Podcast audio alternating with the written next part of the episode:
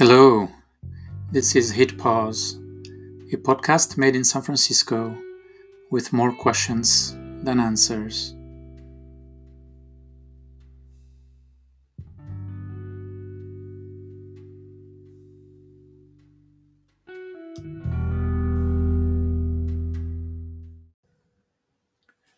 Hello, and welcome back to Hit Pause.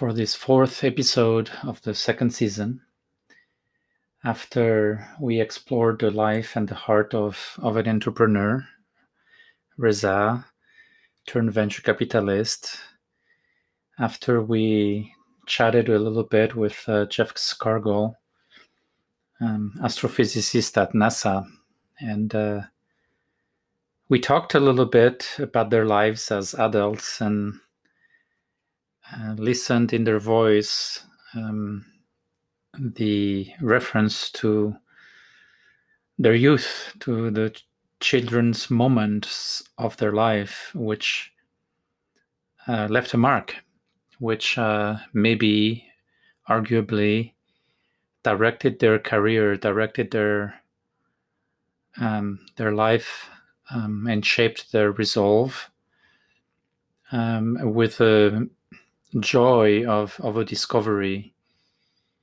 Um, I want to go back to this joy of a child.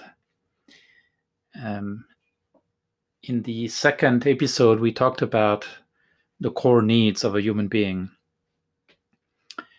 The need to be safe, the need to be seen, um, and and those core needs are really, really deeply rooted, I believe, in the psyche of a human being.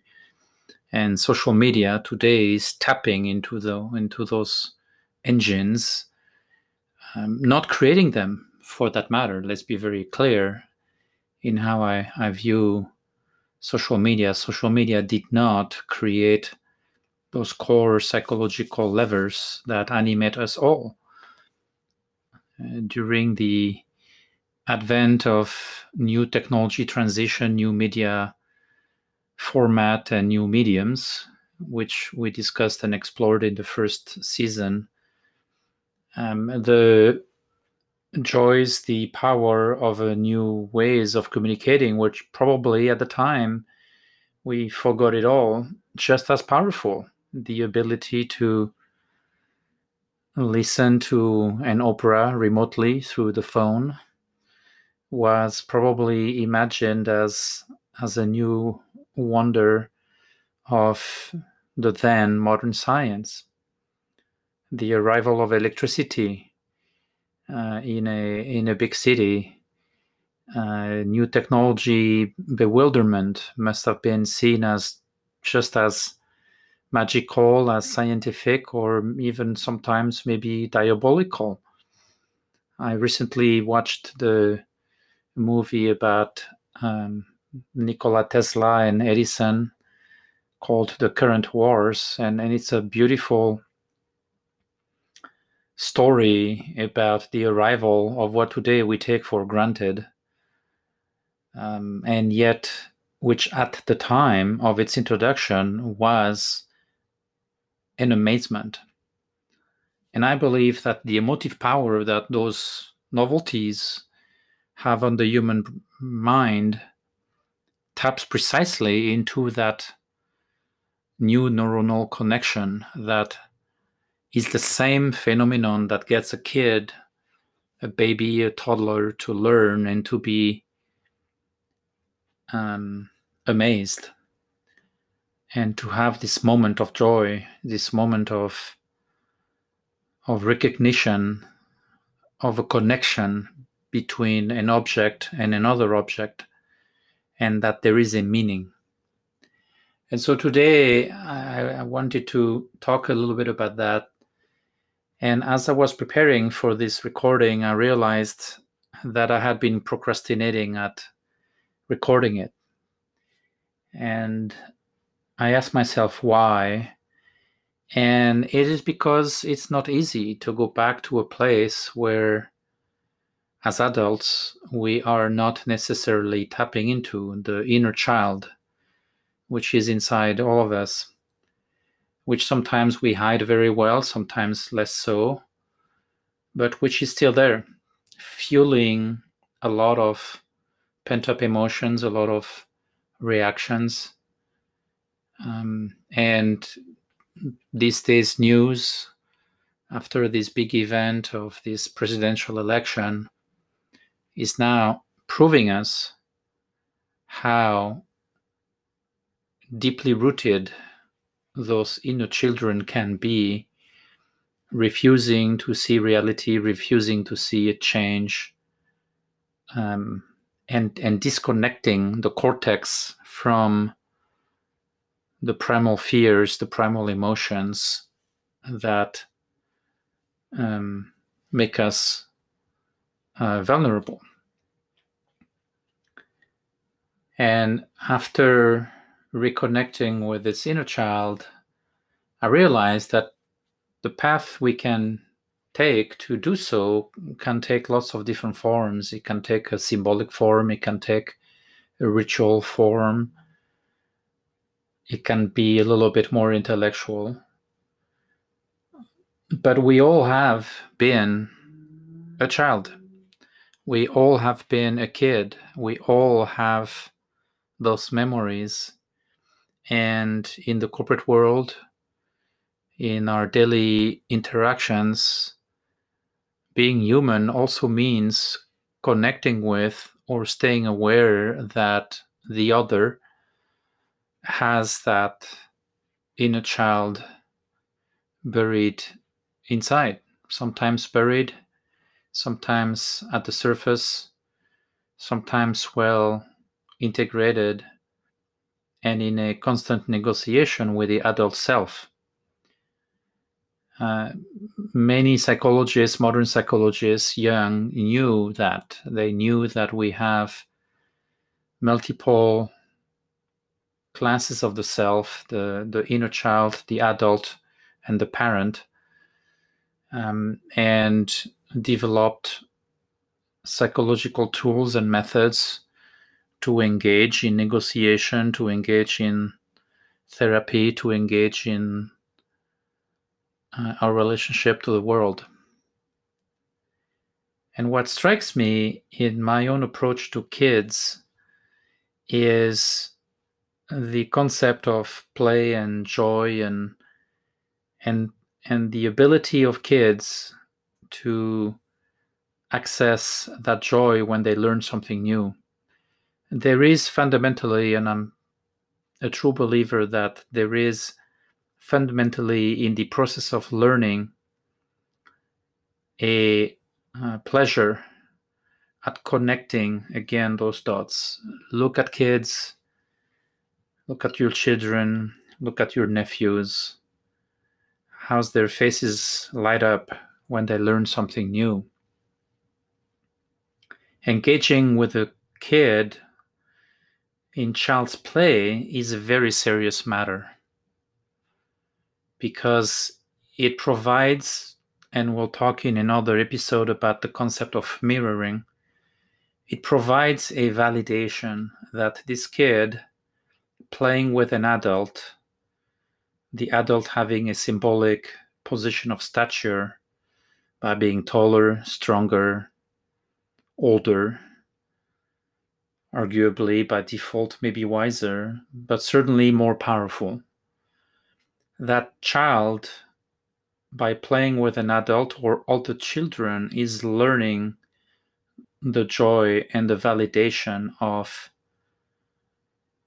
of making that new connection, of learning a new trick, of proving to herself or himself that she is capable, capable of. I'm going slightly deeper here because I still believe as well that there is a direct line to how we can look at or read what social media is trying to make us do. Repeating ultimately a uh, learning, a behavior that is tendered to us through the feeds of social media as a mirror to ourselves. What is Facebook? What is the television screen? What is a mobile app other than a mirror tendered to ourselves, trying to play with those connections, those those aha moment, to validate us? Because at the heart of play, there is validation, the way I look at it. If I can play, therefore I am. To paraphrase Descartes, I play, therefore I am. And in a corporate innovation situation, there is a certain importance at connecting the colleagues, connecting the corporate subconscious to novel ideas, to novel ways of doing things. And I fundamentally believe that if that is not done with a certain joy, you cannot bridge the gap of the inner angst that an adult will have developed over time through the course of life by incorporating the cognitive aspect of things, the analytical aspect of things. And you cannot be successful at innovation uh, as an adult. You cannot be successful at learning as an adult if you do not introduce play in the equation. Because play and the emotional reaction of joy is the positive emotion that overcomes, that overshadows the angst of not succeeding, the angst of not learning, the angst of not knowing how to do.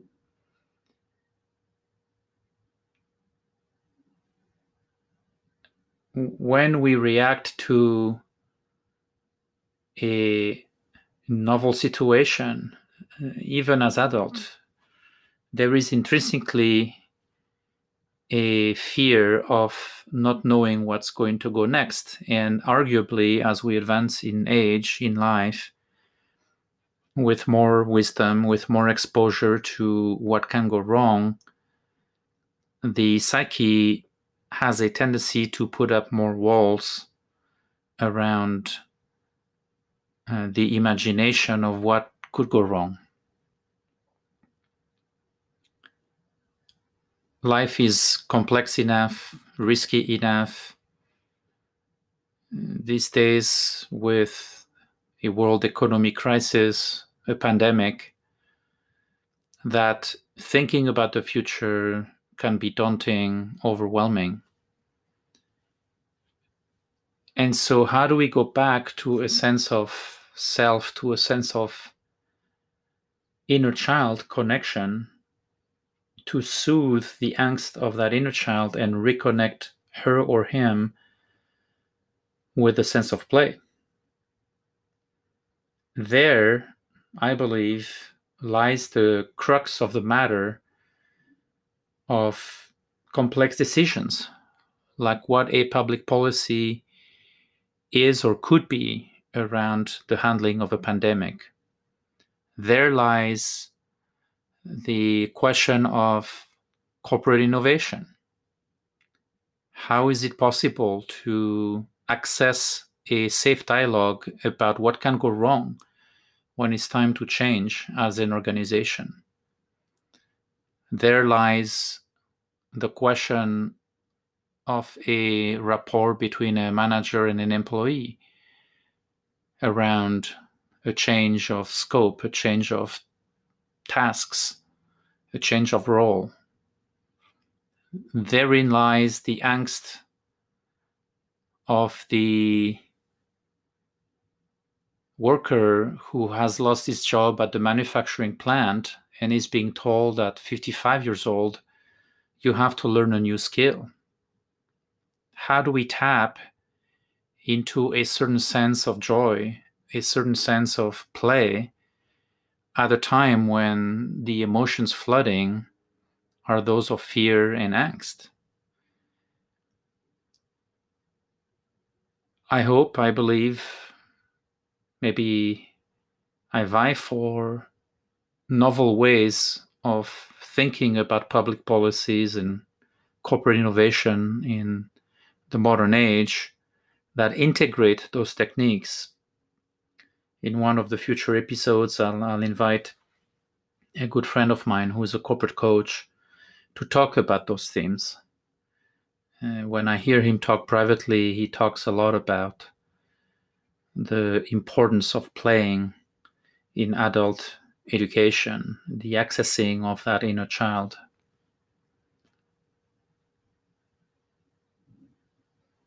In my next episode, we'll chat with a mother to talk about her own experience as a mother, as an educator of two beautiful little girls who grew out to be wonderful young teenage daughters.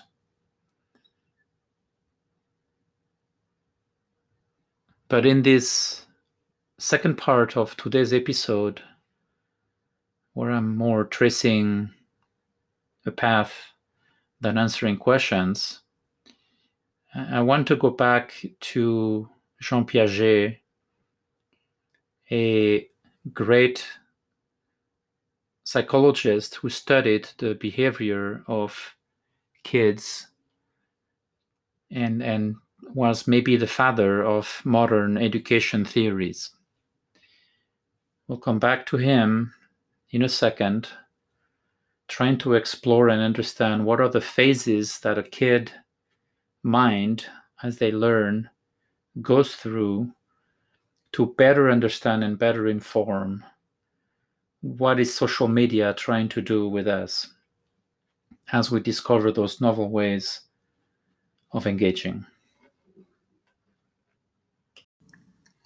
And now let's go to a short break to hit pause, reflect, or just continue.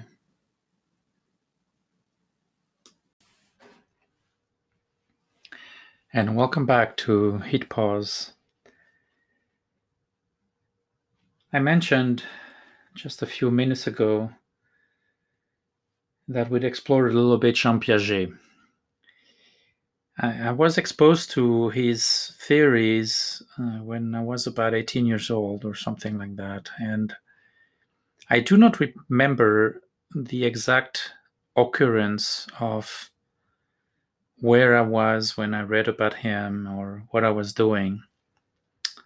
But I remember the, the emotional pleasure at discovering that he had, with all the scientific discipline of, of, psycho, of a psychologist, doing studies, developing psychological tests that would be deemed worthy of such by his peers, his industry, uh, and the world, uh, he developed a theory that play was one of the core engines of a good child development. Later on, many of his theories got to be implemented as part of novel curriculums uh, in the U K, in France, in the U S, and then he became Uh, and still is one of the the grand names of the, the psychology field. But it's astonishing that maybe forty years later, I remember an emotion. I remember a, an emotion attached to the memory of a novel idea, which arguably is should be a, a cortical process of mem- memorization, but as we all know, memory is, in fact, colored by emotions. Uh, the brain has a natural tendency, which been studied and observed and recognized, to fix positive memories and to try to forget negative memories. Um, famous, famous uh, artifact of the human memory, which is, of course, used a lot when The police tries to ask witnesses for what happened, why uh, people have different memories of the same event, why the emotion um, is a major ingredient in remembering a fact, an event. Uh, no surprise that social media feeds on that and fuels virality on the basis of of that. What matters is the intensity of the emotion. It is not the veracity of the fact that is shared or learned. But I digress, as I sometimes can do in this little safe space of, of this podcast. So Jean Piaget, um, with all his years of studying lots of kids and interacting with them, discovered something and maybe built a different a method that was a method really respecting the kids that he was working with. He, he was letting them be themselves and not intervening as an adult telling the kid what they need to do. He was a true listener. And that's is an amazing quality to, to have. He theorized, developed his views on the phases that a human brain goes through as a kid, might as well say you, might as well say I, all follow when we grow up. And that makes us a unique species in the animal kingdom, in the mammal kingdom, arguably a newborn is not a fully formed human being. What is fascinating with the human uh, animal psyche is that we are um, arguably made of very uh, long stories, years of formation, and maybe hopefully through an entire life we can learn, we can change, we can continue to perfect ourselves. Whereas a wolf, a dolphin, an animal, a bear, a bird, have to function and learn fairly quickly to be autonomous in life, to be able to survive. It's as simple as that. Maybe some animal species are going to be more akin to the human development, but a dog, a cat, a bird will develop much faster than a human does. Um, and that is probably a key differentiation as well that defines the human race. So the four stages of Piaget uh, broken into first a stage that, that spans maybe from birth to about two years, so the, the baby to the toddler.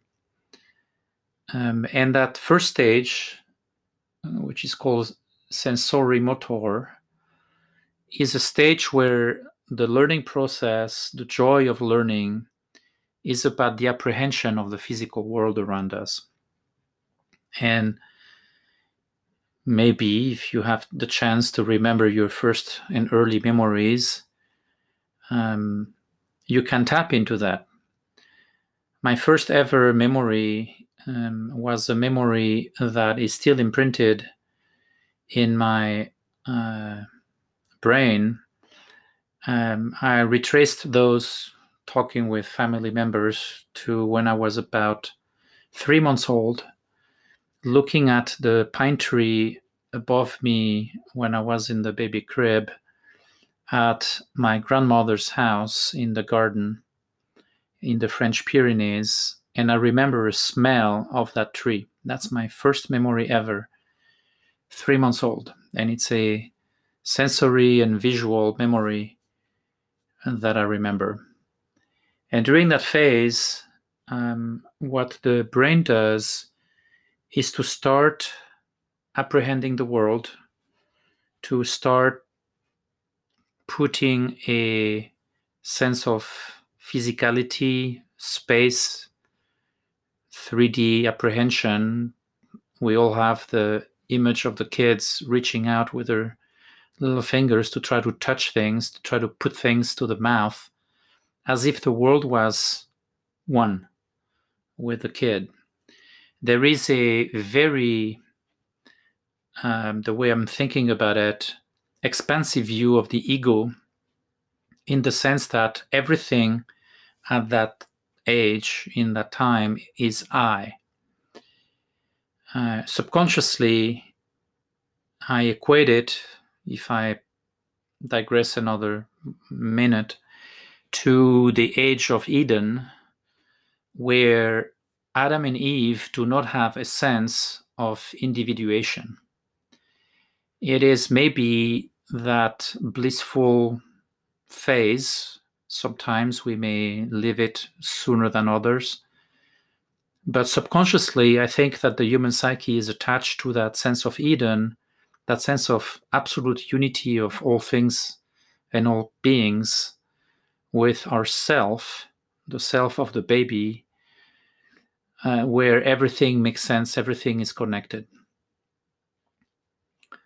And maybe deep down, the brain freezes that feeling into a sense of nirvana, Eden, loss, that maybe as adult we have a tendency to try to go back to, or try to reconnect with, or try to experience again. And so maybe we all carry, in fact, Eden and the sense of unicity of all things uh, through life, long forgetting it sometimes, but sometimes able to access it again through our human experiences. And one of the key things that Piaget identifies in that phase is that um, you have to learn to exit that phase, the concept of separation. You have to learn that an object will still exist even if it is out of sight. Um, As of sight, out of mind, sometimes we say, and there is a kernel of deep, deep psychological truth behind this, which is that um, look at what a baby does if you hide uh, your eyes uh, with your hand in front of a baby. The baby or the toddler, the one-year-old, will mirror you, another concept that we use in our life and that social media uses. Hide your eyes, the kid does the same, and you disappear. And during the sensorimotor phase of the development of a child, if you cannot see something, it does not exist. So you have a magical power during that phase to make something disappear just by not looking at it. And I believe that this is the root engine of magical thinking. This is the ability that the brain builds during that time to be able to not see something, to help us escape a situation um, as a uh, trauma can occur later on in, in life, later on in the age of, in the life of a kid, by not looking at it. Of course, life exists, objects exist, individuation happens. And so the kid goes from that phase to what Piaget calls the pre-operational stage, that roughly extends from two to seven years old, where the kid, through language, starts learning individuation, starts learning distanciation, starts learning separation. And the apple of knowledge, the apple of language, uh, I will dare to say, brings in a separation. Adam eats the apple, and suddenly he is separated from Eve. The kid learns language and starts understanding that I is different from you. The kid learns language and starts understanding that daddy is different than mommy. And there is a intrinsic pain out of that, but there is also an immense universe that opens up to the kid for learning new things, new tricks, new words. And there is a, a joy at making the connections that this word, this sound means something. Cat means cat. Try to close your eyes as you listen to this and just listen to the word cat. Cat. Why would this sound mean or designate a cat? Why does the sound water does not not designate the cat, the animal?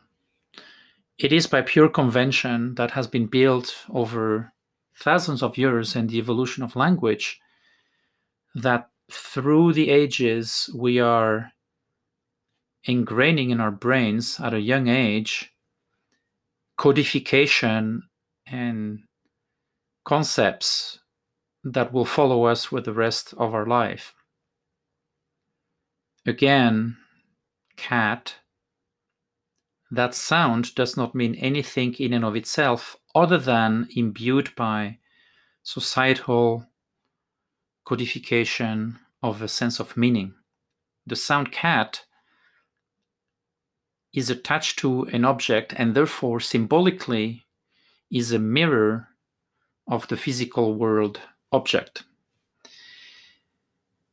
And kids have to learn all of this in every language, in every country, at different paces. Kids will start realizing that they are inside the world, but that they are different than the world. And it's a momentous task that lasts many years. And maybe it is the essence of the foundation of a psyche to pay attention to and equip kids ro- robustly with all the tools to make this process of appropriation elegant and essential. We are guiding kids. We are guiding the future of humanity by how we guide kids and help them shape a coherent, well-integrated sense of self, separated from but within the sense of the world. Then comes the third phase that Jean Piaget calls concrete operational stage. This is the phase where a kid between seven to eleven years old will start bringing in logic and operational thought. Now that the building blocks of a child psyche, of a young teen, of a future adults are, are in place, we are ingesting criticality, logic. I will never, ever forget where I was, what the wind force was on my skin when walking with my father uh, in the village of my grandparents. I was seven years old. Um, and I started asking my father, why does the moon go around the sky? And I could see that my father was so proud that I had asked that question, which, of course, many kids around the world have asked. There is no magic there, but this was one of those moments. I was transitioning from the pre-operational stage to the concrete operational stage. And when I was eleven years old, my father admitted to me, and I still remember that pain, my father admitted to me that until I had reached that point, I was completely uninteresting to him, his words. I was just a digestive tube. I, I end the quote. So a kid construction of the world, a kid's psyche, a human being's psyche, gets built block after block experience after experience through the ages. We are the layers of experiences, and social media can tap very deeply and cut through a lot of the cortical, uh, logical aspect by precisely tapping into those hidden emotions, by precisely tapping into the engines that were made from the need to be seen, the need to have a voice, the desire to go back to Eden, where everything is simple, everything is one, and there is no complexity in that world. And we are yearning subconsciously a return to that cozy phase. And then we enter the fourth and last of the Jean Piaget phases, the formal operational stage, lasting maybe a lifetime, going into logic, calculating equations like Jeff Scargle, uh, building projects, companies, technology, apprehending the world, mastering the world, everything that we consider as what's serious. And yet, as an adult, we are sitting on top of the shoulders of that little kid inside us, and we are only as strong as that little kid actually is at functioning in a well-integrated fashion. People who recover from trauma, people who recover from childhood abuse are hurting because the adult sitting on the shoulders of that little kid uh, are uh, sometimes hurting through it. And so Piaget teaches us that play, that the joy at um, accessing that inner child is essential in adult life, in teenage years, in the years of the little kid, the years of the toddler, and the years of the baby.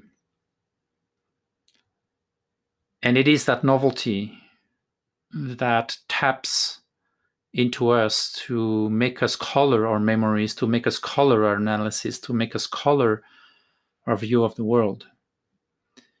And this is where social media comes back in. We are today, as humanity, as a human species, as an animal species, learning a novel way of interacting. We are learning a novel way of communicating. We have been taught, many of people in my generation have been taught, and our brains have been shaped by traditional modes of communication, hierarchical modes of communication, where parents would have a voice and the kids would listen, where the kids would be told, you only express yourself at the dinner table when you're called for. Um, some of my friends in my generation in France used to call their parents vous. The French has this polite form of expression beyond the tu. And whether you say tu to your parents or vous is indicative of a certain social status, social class. I wonder if today's kids would understand that. When kids today are learning communication skills through the guise of social network medium at a young age, are they forming a new view of the world? Are they going to behave as adults uh, differently than us? And I posit that the answer is probably yes. Does that mean it's bad or not? No, but it means that the guidelines, the parental guidelines, the school guidelines to help them cope with the universe of human interactions, where now we are in a transition phase, having the gamut of brains and generations who were educated a certain way to those novel ways of communicating, that's unique. Because I believe that the changes in communication have never been so accelerated in the lifetime of humanity. Like we saw in the first episodes of season one, it took tens of thousands of years, if not longer, to go from oral transmission to the writing. We went then from writing to uh, radio, audio, within forty, fifty years. Then we went from audio only to T V and images in the span of forty years. And now we're coming and adding hypervelocity, hyperbroadcast, hypermulticast, hyperunicast, one-on-one, mass manipulation of messages in the course of two two decades. Where is this headed? I don't know, but it surely is calling for novel ways of educating, novel ways of parenting, novel ways of adult learning, maybe all rooted in what I hope and what I think might be a guiding rod in all this, which is play, a sense of play, a sense of joy, a sense of reconnecting people with a sense of control to give ourselves, as those new human beings in this social media world, a sense of controlling the world, apprehending the world, so that we become not the objects of the social media medium, but we become solid adult participants in that societal change. With this, I'm going to leave you for this episode. Um, in the next episode, we'll be in conversation with a friend, again, Caroline Neto. She's a mother. Um, she uh, has been on the board of uh, many associations and parent-teacher groups uh, in the schools of her kids. She is um, a nonprofit uh, worker as well, and she has a unique vantage point as a mother, as the mother of t- two girls, as the wife of a Silicon Valley technology executive, um, and we'll listen to her perspective uh, on all of this and, and how it translates into her daily life, in her family, with her kids, and this brave new world of, of social media. For now, with pondering those notions, letting you go back to your sense of Eden, to those times when you were a kid, a baby, a toddler, I will let you ponder, how does it feel to just listen to the word cat? Thank you and good night.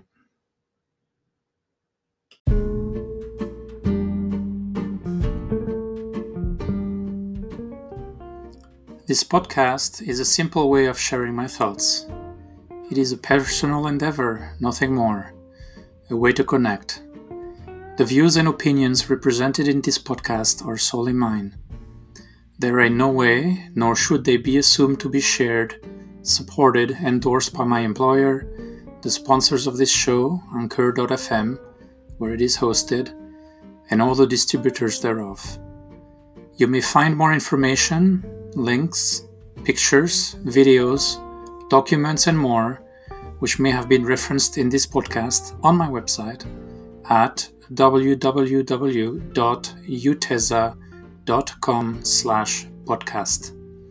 There, it feels so much better after saying all of this.